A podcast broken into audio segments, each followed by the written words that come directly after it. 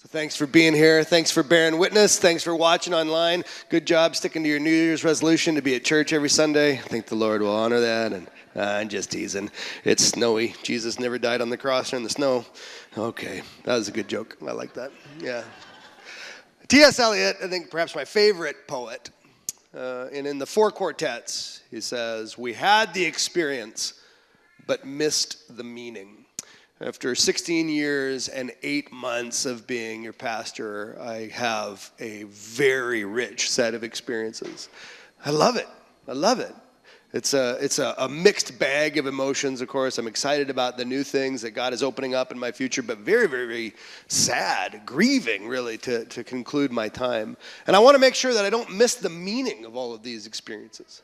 So I'm reflecting deeply upon the ups and the downs, the quick times, the low times, the times where we were bursting at the seams, the times where we were all shoveling snow, the times where we're doing things together, and the times where it felt like we were doing things all alone. But I want to make sure that I reflect upon those times to, to increasingly be matured and seasoned by God's Holy Spirit through memory and also through anticipation for the future. Um, I, I don't want you to miss the meaning of our experiences together either.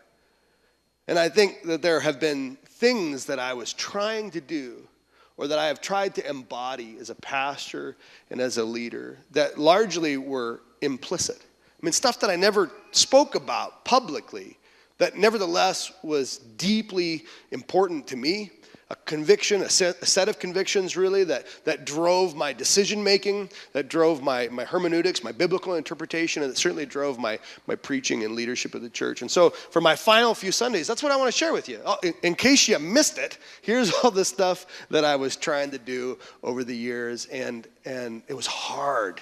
Oh my gosh, it was hard to be a better version of myself than what I naturally and normally would have been.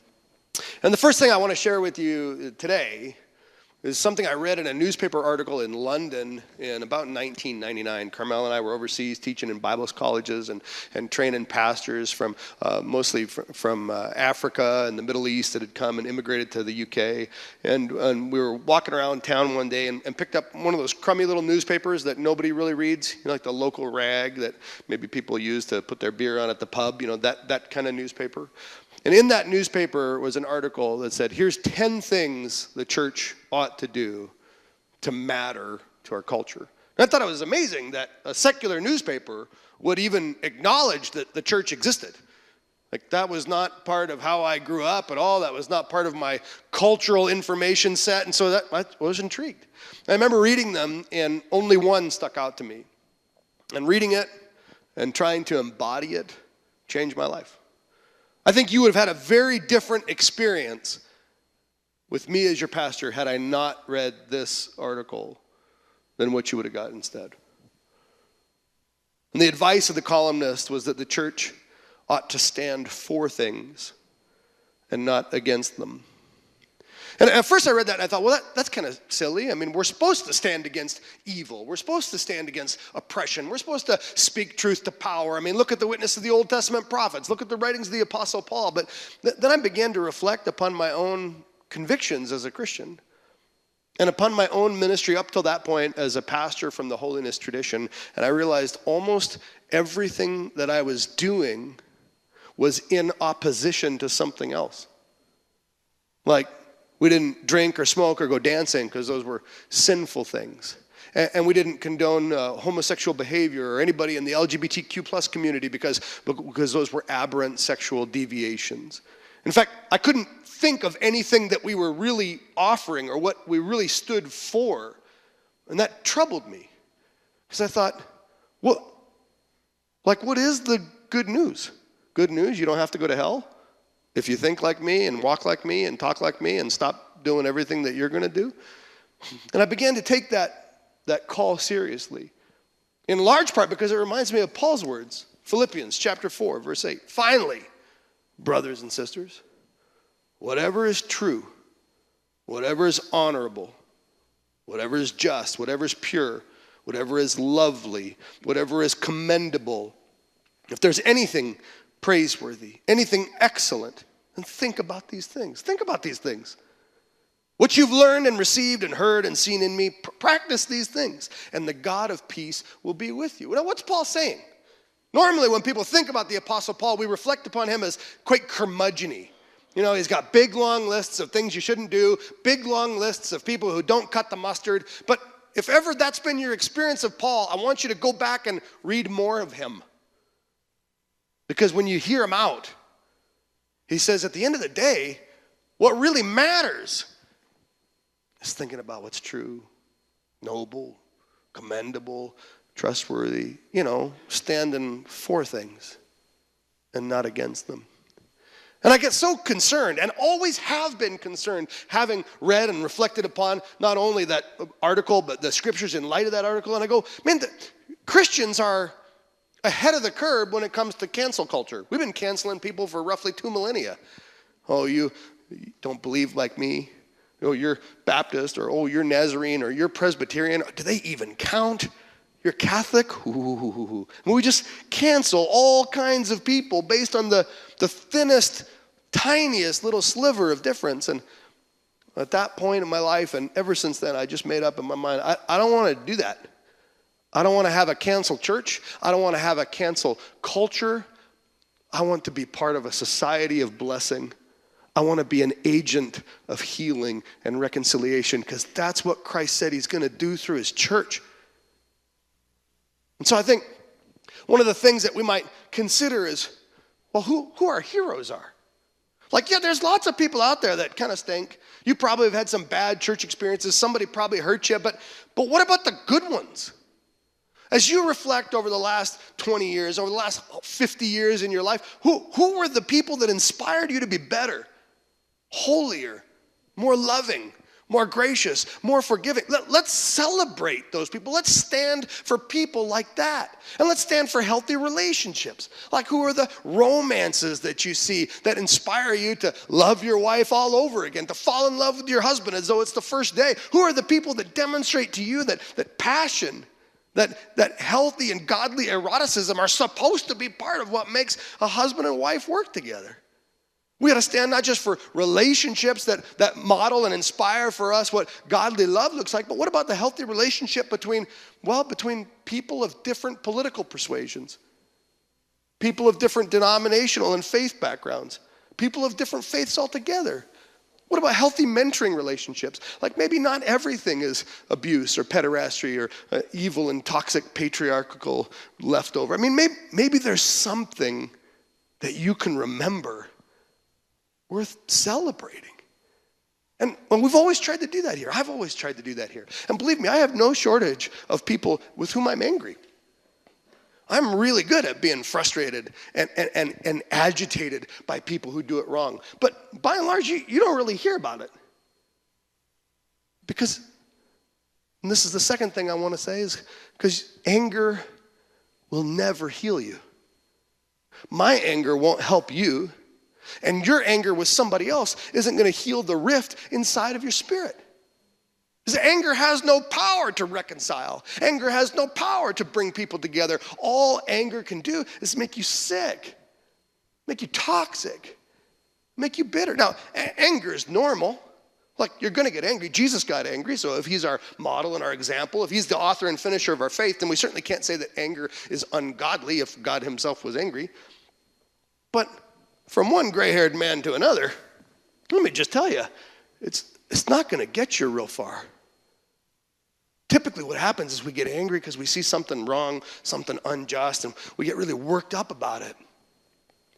And, and, and you know, the, the enemy of your soul is so slick once you start getting angry about the thing that someone else is doing wrong, you start feeling really, really, really good about your own behaviors, opinions, preferences, and relationships.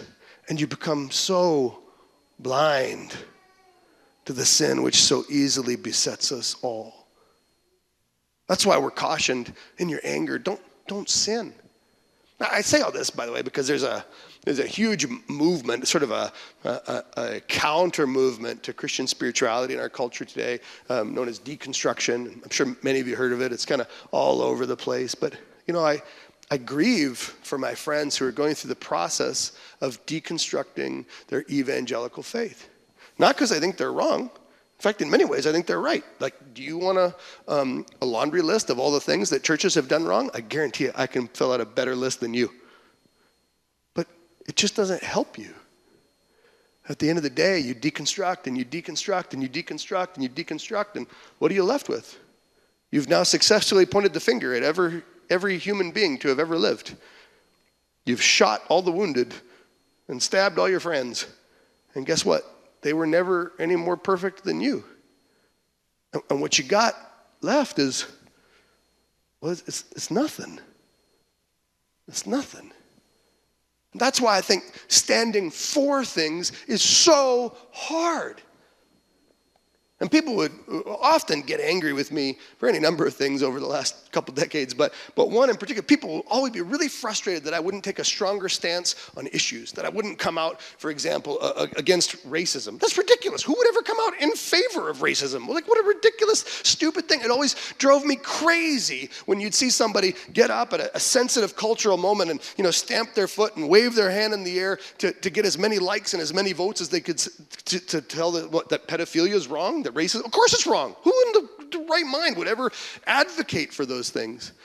What's harder, the harder work is to say, you know what? It's not just that we're against racism. What's more important is that we elevate and celebrate difference multiculturalism, that we learn from one another, that we hear and value different perspectives, that we invite people in. And one of the things that you probably never would have seen are the countless hours that we've put in to work behind the scenes trying to make sure that it's not just one white guy in his 30s, 40s, soon to be 900s uh, with a microphone on stage at Westwinds.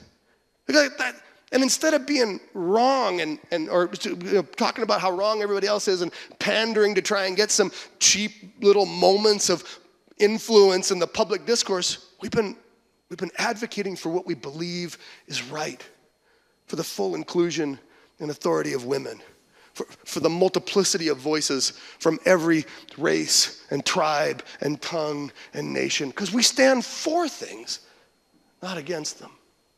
And again, you probably didn't know that.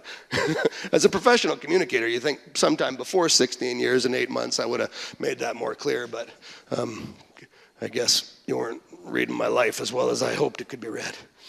Third thing I want to point out today there are six in case you're taking notes, and if you're not, well, shame on you. But the problem, I think, with standing against things, which we all want to do, and at some point we, we must, there are certain fights that are ours, but the, the problem is the things that we oppose ultimately frame all our questions and they rob us of all our freedoms and they diminish all our loves. Like, let's say you're really passionate about the fight against human trafficking. That is a noble and worthwhile cause. We have two family charities at Westwinds. We have five family charities, but two in particular that, that are dedicated to combating the evils associated with human trafficking. Um, the SOAR House here in Jackson and the Refuge uh, for Women Las Vegas, of course, in, in Nevada. We believe passionately in these organizations, and they are doing noble and important work. I hope that you are praying for them daily because that's that's heroic. But, but if you imagine somebody who's obsessed with ending human trafficking, which is a noble goal, then perhaps you can understand how that issue is so sick and so twisted that it, it becomes all consuming. And real quick, they can't go out on a date with their husband or spend any time with their friends because in the back of their mind, they're wondering, why am I not doing more? How can I enjoy a healthy romantic relationship while there are people out there who, whose relationships have been perverted and, and turned toward darkness forever? And, and real quick, you start to think, ah. And that's what I mean. Like we get so focused on what we're standing against that we forget what we're living for. And so it's not enough for us as the people of God to identify perversion or abuse. We must also celebrate and authenticate virtue. Like, what are we hoping people will be delivered from? What are we hoping people will be welcomed into? What is the good news? Number four, we have to be very careful, I think, to define our lives by that which we love instead of that which has wounded us. You know, I, I, I, sometimes go back and hear like some of the earlier sermons I preached when I was a, a younger man, when I was a black haired man.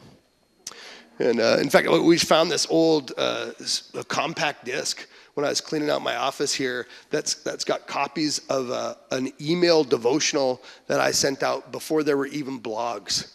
It's crazy. It goes back to like uh, 1998 and 1999. We used to send it out every day in Internet, Internet Explorer. Before there was like MailChimp, I mean, you didn't have subscribers who would sit there and go through and, and hand select all the people in my contact list to send them a daily word of encouragement. It was about as effective as what I do now, which is to say, I'm glad I did it. But to go back and, and see the evidence in some of those early things, that, that there's so much good in there, but, but I, can, I can see so many of my ministry wounds coming through. Like growing up in a Pentecostal charismatic tradition, I remember one time I, I had this hero who was in Seattle. And I, you know, be careful when you get to meet your heroes, right? And he was doing ministry with college students. And I just thought he was the bee's knees, man. I mean, everything he said was like honey into my ear. I figured he had a, a, a, direct pipeline to the Holy Spirit, and I admired him so much. So I went and visited his church one time, and at the end, they had an altar call and they invited anybody who wanted to minister to college students to come up to the front. At that point, I was a chaplain for one of the big universities in our area, and I wanted so badly to be part of like revival and, and, and just an amazing move of God. I still do. So I remember coming up to the front, and he, he was excited to pray for me. And he put his hand on my head and punched me in the stomach. Like, you know, those horrible things you see on TV about all the hucksterism and the charlatanism? And I was like, uh, first of all, you're going to have to do a lot better than that. Secondly, what is happening right now? And he was so determined to get me to be slain in the spirit, which is an experience sometimes people have where they, they fall over under an overwhelming sense of God's presence, that he was pushing his hand down on my head and, and not moving me at all. And he punched me repeatedly in the stomach until I burst out laughing and walked away. Well, I would go back and read some of those old devotionals and there was always a, a, a, a spirit to them that, you know, we're not going to force people to do things, we're not going to be fraudulent about things, because I was still reacting against the fact that I saw my hero as flawed. But don't you know, we're all flawed. When I came to Westwinds, the thing that inspired me most about the opportunities afforded here were, were that we were going to present experiences to people just like the good experiences that I had as a Pentecostal charismatic, like what we wanted to do at Westwinds was give people fresh, acceptable, new, meaningful ways to experience the good news of God's awesome Holy Spirit power. I thought this is the best of what I have come from without punching anybody in the stomach. And it took me a long time to minister not out of my wounds, but out of my loves. My love for the movement of God's Spirit. One of the early struggles I had at Westwinds that I really, this was hard, man. I mean, growing up in Western Canada, there are no Christians there. Like 3% of the population goes to church in a given year, and church is defined as um, synagogue, Hindu temple, um, Muslim congregation, I mean, church of any stripe. So you come to America, a Christian nation, and I imagined that the cultural climate would be quite similar because at home, at least when we lived there a long time ago, all the Christians were friends because we had to huddle together for warmth. And so when I moved to Michigan, I thought all the Christians are friends. That's not true. I didn't know that. And I remember it was my, early on in my tenure here, um, maybe the first six months or so, there was a group of young men, maybe eight or 10 of them out in the lobby that were visiting from a local Bible school. And I was so excited to go and meet them. I thought, this is great. This is the next part of the, the young army that God is raising to bring the good news of the gospel to all of America. And they were there on assignment from their professor to point out any heresy that might be in my teaching. And I was like, are you, are you kidding? First of all, bring it. Secondly, like, why, why are we not on the same team? And so, for years and years and years and years, we would get little groups of people from one or two local colleges that were coming literally to be the theology police. And, and, and it was so hard to see them out here and watch them taking notes, to, to know that they're, they're not listening. They're not listening carefully. They're only listening for something that they can take back to their class. It was so hard not to just grab a microphone and rip into them and I never did. I never did. But I'm sure that if you go back and listen to some of those teachings in those early days at Westwinds, you will hear me struggling to live out my conviction that I will stand for things and not against them.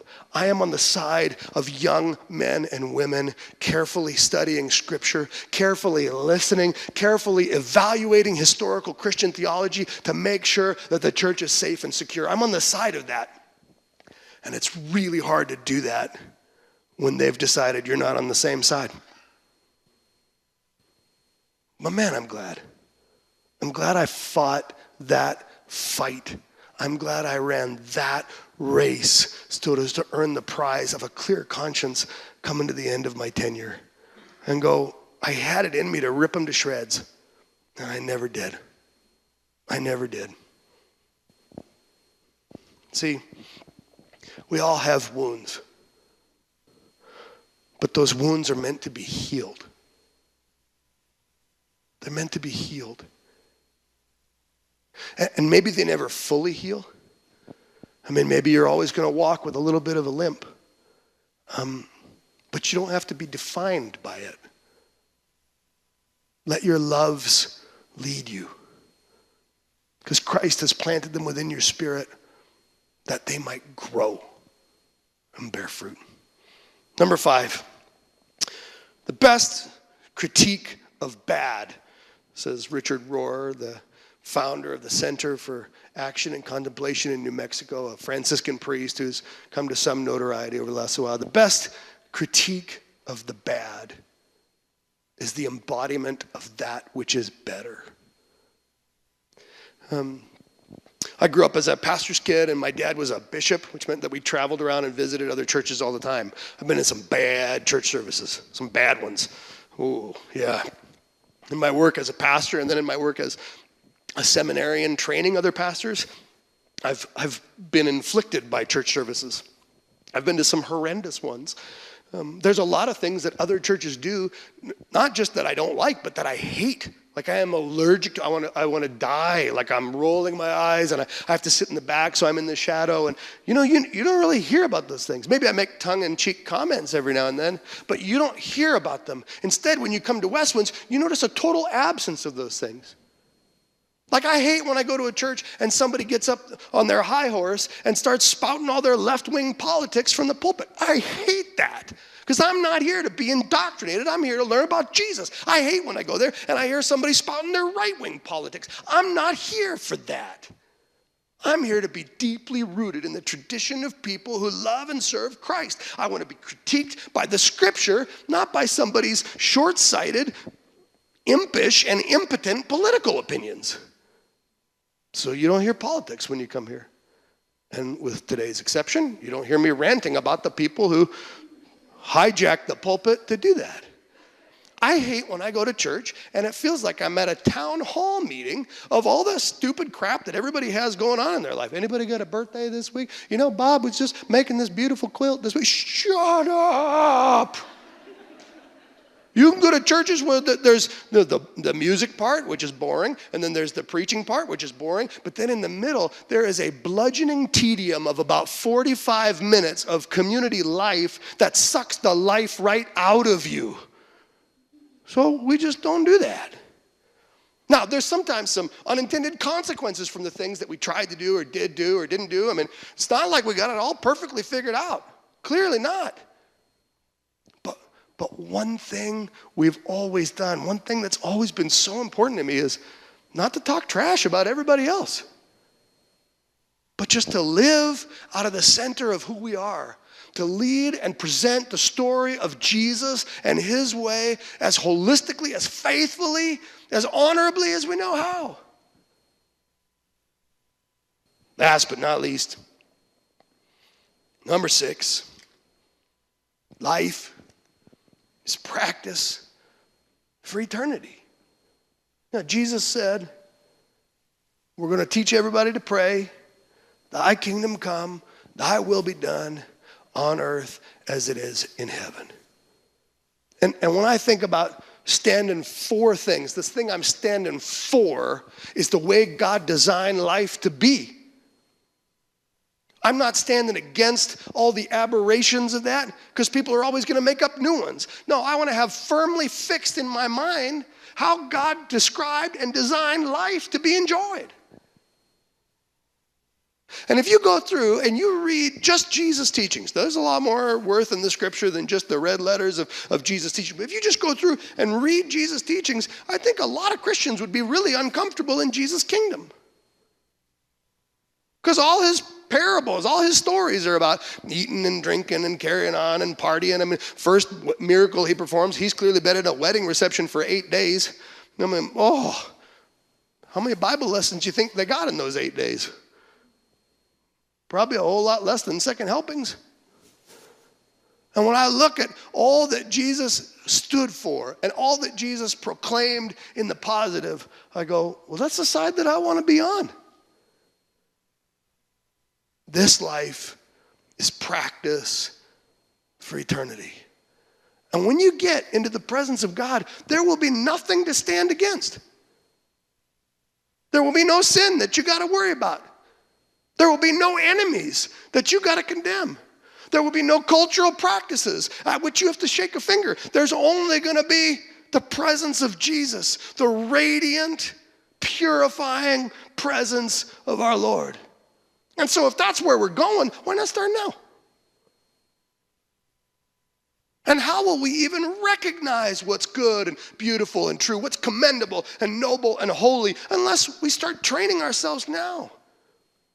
to be people who search out that which is true and wholesome and honorable and noble.